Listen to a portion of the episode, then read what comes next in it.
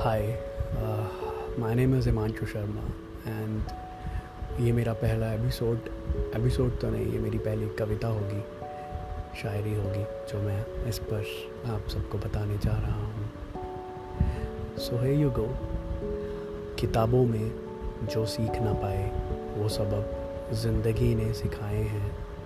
लोगों के चेहरे हर मोड़ पर बदले हुए पाए हैं। साथ है यहाँ, कब तक कोई, जब तक मतलब के साए हैं। राह चलते हुए, जो हाथ थे, वो कभी भी दे के राय है। क्योंकि, किताबों में, जो सीख ना पाए, वो सबब हमें ज़िंदगी ने सिखाए हैं।